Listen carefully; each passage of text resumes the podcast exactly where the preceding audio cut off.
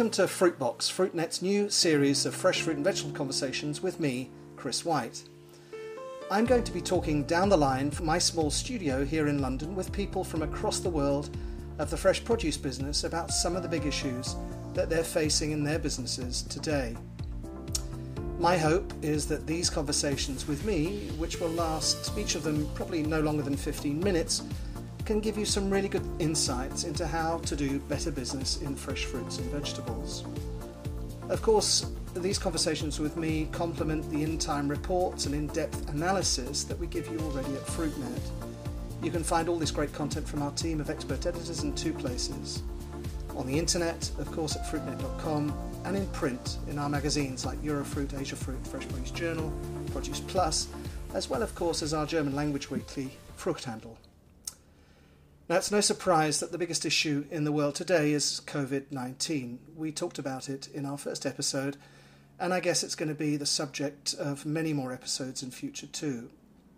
You can find all of these conversations online at fruitnet.com. We're posting the link on our social media channels too, so look for it at LinkedIn, Twitter, Facebook, Instagram, and so on. Uh, it's almost 100 days since we first heard of the outbreak of something called the coronavirus at a place called Wuhan. Most of us had no clue where Wuhan was, and we soon found out that this city of 11 million people is right in the middle of China, about as far from the capital city Beijing in the north as it is from Guangzhou and Hong Kong in the south. It's also about a thousand kilometres to the west of Shanghai, from where my guest joins me down the line on Fruitbox today. David Smith is from apple, pear, and cherry growing country in Washington state in the far west of the United States. But David's lived and worked in Shanghai for almost 15 years now, uh, working for the last decade in some pretty big jobs in procurement and sales for some of the largest fruit companies in the US and Chile, most recently in project development in China for the huge berry business Hortifruit. David set up his own business consulting in Shanghai only last year and is now helping businesses manage their way through the complexities of the China market. David joins me down the line from his home in the French concession in the old part of Shanghai. David, 早上好.晚上好. Good morning, good afternoon. it's great to have you on our show, and I wanted to talk to you, David, because there's much that I think you can teach us uh, in the rest of the world. And I say that because uh, we're all managing the complexities of the coronavirus crisis. You're three months into it. In fact, based on the latest news, it sounds that you're on your way out of this crisis. There are no new cases being recorded in China at the moment, and there are many, many thousands of new cases in the rest of the world. So, David, tell me a little bit to start about your life today. You and your wife still in isolation. Can, can you go out? Have you got your life back? Um, I'd say that but at least in Shanghai, where I'm based, uh, life is approaching normality. We're still quite a ways away from normality, but um, here we, we were never fully locked down or shut out or shut down, I should say. Um, we, from throughout the entirety of this experience, were able to leave our apartments and go shopping and uh, at the grocery stores and, and get the necessities but wasn't a good reason for us to leave other than to get the essentials. You're going out uh, reasonably regularly now, is that right? So yeah, now I mean I'm, I'm getting out every day, uh, and I'm I'm going to meetings in other people's uh, offices, uh, and and really things are, are are getting much closer to the way they were uh, before this all came upon us. Are you finding that you're kind of maintaining a social distancing, or is it uh, is it back to way things things were? Are you handing over the business cards or and uh, exchanging the WeChat uh, profiles and stuff, or is is is life kind of different in that way? Um, there's still a fair bit of social distancing going on. I think there's still a, uh, an underlying amount of fear throughout throughout all of China uh, about uh, that this virus could still be lurking. Um, you did mention that it's been several days with no new cases in China, and Shanghai uh, has been without new cases uh, for even longer than the rest of China. I, I, I, can't remember the last time I heard about a new case here, uh, but there is an under underlying fear of the people coming back to China because we are we are seeing imported cases now in the past two weeks over 200 or possibly up to 300 cases that are coming from overseas. People returning from Italy, people returning from the United States, and uh, and that has caused quite a bit of concern among the locals here. Do you think that's going to have an impact? Presumably, it will do on people traveling to China to come and visit their, you know, key customers. For the, for the for the foreseeable future, this is going to definitely have an impact on travel into China. Um, you know, most countries are simply shut down. Uh, when you look at the United States, you look at most of Europe, you look at Latin America. I was just shocked today to people in both Peru and in Chile who, you know, Chile, this is when they're finished, they, they, they've just finished their really difficult season. And I know they would love to come talk to their customers and try and figure out how to work through closing the season out with such financial difficulties, but they're simply not able to. You know, they've got travel restrictions, they just can't get flights. Um, and Peru is they also just finished their blueberry season. They're they're finishing or finished their grape season, and avocados are about to start. So they're in the same situation where there are people who would love to come to China and, and meet with their customers and conduct business in a traditional way, and they simply can't. Mm. So that that definitely is going to create a, a, challenge at the beginning and end of these seasons we're seeing. And of course, I, I, guess one of the flip sides of that is that you're going to find um, those relationships that have been built up, some of them over many years, become even more important, and and this one one of the biggest growth curves we've seen in the China market in recent years is by new entrants. You know, people who think, hey, I can, I can do that too, uh, and I'm going to start importing from Peru or Chile or the United States or Europe or wherever. They're going to find life rather more difficult now, aren't they?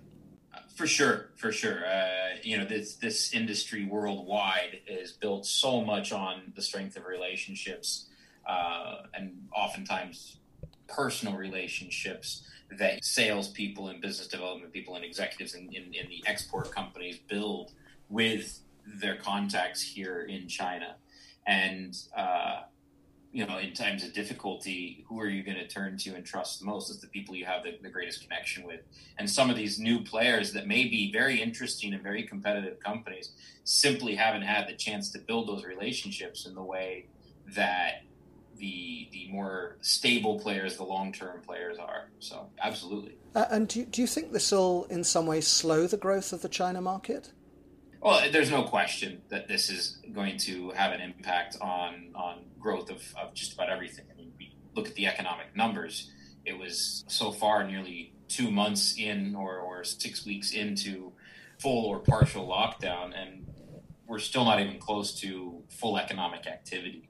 And you know, considering that the economic activity is the driver of consumption, there's no question this is going to have a, a, a medium and short term impact. Long term uh, remains to be seen. Uh, it's it's tough to see how some of the way that society interacts is going to change if some of these uh, interactions will change in the future. But uh, in the short and medium term, it's going to have a dramatic impact for sure. Now, now during the crisis, um, and and this is certainly true in Europe today, is that people are rediscovering uh, the joys of cooking at home. Um, you know, so much of the growth in Europe in recent years has been driven by the out of home sector. And I know that in certainly in, in the big cities in, in, in China, Shanghai is chief among them. Um, many many people uh, eat out very regularly and eat out very cheaply. Um, have you seen a change in behaviour mm-hmm. there mm-hmm. uh, that uh, more people are then buying from retail um, to eat at home? I, I can't say that I personally saw that myself. I, I have had conversations with people, and it did, did feel like more and more people were were cooking at home. I one of the things that did come up during the time we were all stuck at home, basically the month of February, um, more and more people were doing some online cooking. Uh, uh, demonstrations and online cooking classes and, and, and things like that. Um, and but I'm not sure if the audience of those were new to cooking at home or people who already were used to cooking at home, learning new things. Mm. Uh, when it comes to changes in behavior, I think one of the things I observed when it uh, for, for food consumption is just how important uh, what they call in Chinese Waimai became, which is delivery services, food delivery services.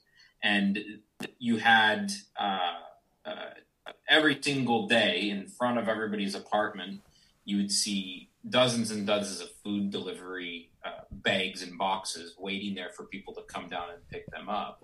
Um, you know, of course, during the lockdown, uh, during that month, the apartment complexes were not allowing those delivery people to enter and deliver the food directly to your door. So they had tables and tents set up at the entryway of every single apartment complex where the delivery people would drop the food off and call you and say it's down ready to pick up. And then the individual would go down and pick up the food from the front gate. So you could really see just the quantity of deliveries that were being made constantly throughout the day. Um, so I think more than more than uh, observing people cooking more at home, I saw more and more people relying on these delivery services than more than they had before.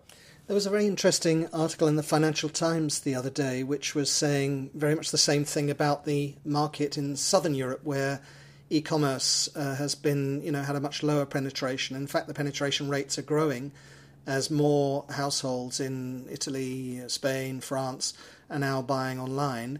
Do you think that the crisis in uh, China has had a similar effect to the extent that it's consolidated uh, the position of the online e-commerce merchants, and that retail, you know, bricks and mortar retail is finding will will find life even more difficult in future? In the tier one and tier two cities, quite possibly, yes. Um, I, I definitely feel that, that people learned more about the convenience of shopping online and that the, the, the players in the e-commerce business uh, got better at their jobs and found creative ways to, to get their deliveries out. Um, but at the same time, I do feel that there is always this, this, uh, I don't know if you call it an addiction, but there's a, there's a strong culture of buying your food every single day and going to the little markets and, uh, and those are still lively uh, now for sure. Um, David, tell me a little bit about the situation as far as you read it in terms of uh, supply uh, to the market. I know that uh, sure. when when the crisis hit, it was right in the middle of the cherry season from Chile, which you know, as we all know, is one of the huge sales period uh, anywhere in the world, where the Chileans sell many thousands of containers of cherries and then there was a you know quite quite a large number of uh, containers of cherries that weren't sold. Um, has there been an, an, an, impact uh, in the Chinese market of of that uh, overhang of, of, fruit, and have other products been affected? Do you see?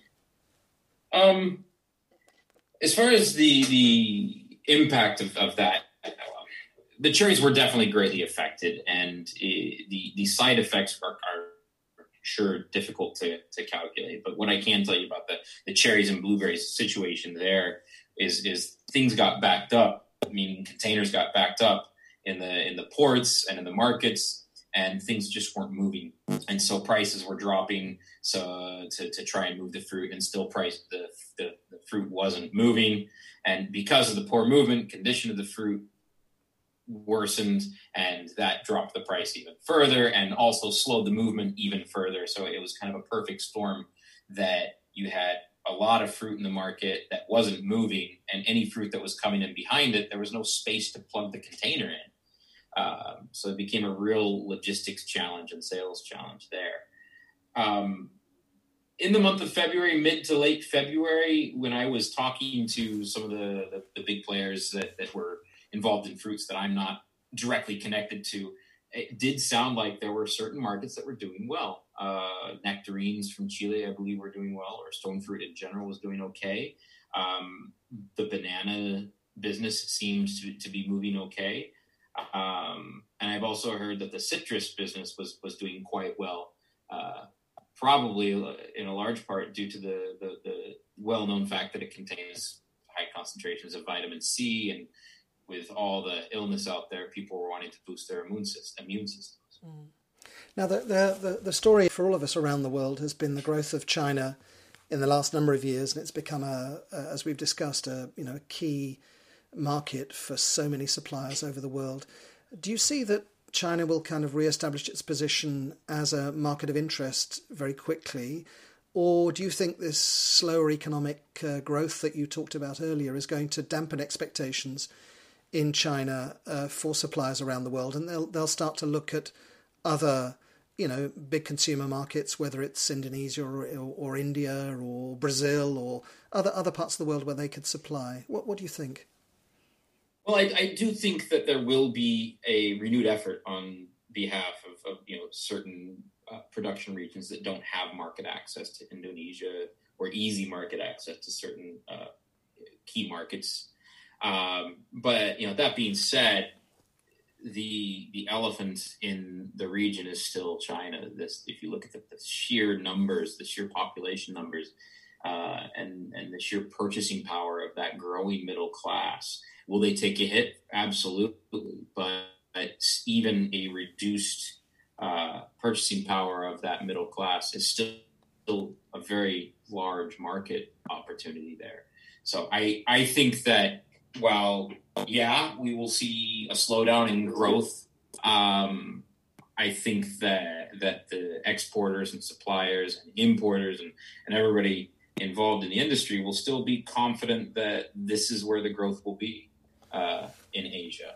Uh, but you know, talking talking to other exporters, yeah, they're definitely understanding that they need to reduce their risk. They need to to start to uh, spread out their shipments as much as they can, and so they're going to be exploring other opportunities. But but China will still remain the focus. That's a very positive note on which to end our conversation today. David, thank you very much indeed. It's really great to talk to you. That was David Smith down the line from Shanghai. You can find today's conversation and many others I'll be having over the next weeks and months online now at fruitnet.com. Look out for the Fruitbox logo and look for the link in our social media profiles like Twitter, Instagram, Facebook, and of course LinkedIn. You're very welcome to link with me. My handle is Chris Fruitnet. That was Fruitbox, and this is Chris White of Fruitnet. Thank you for listening. Goodbye. Música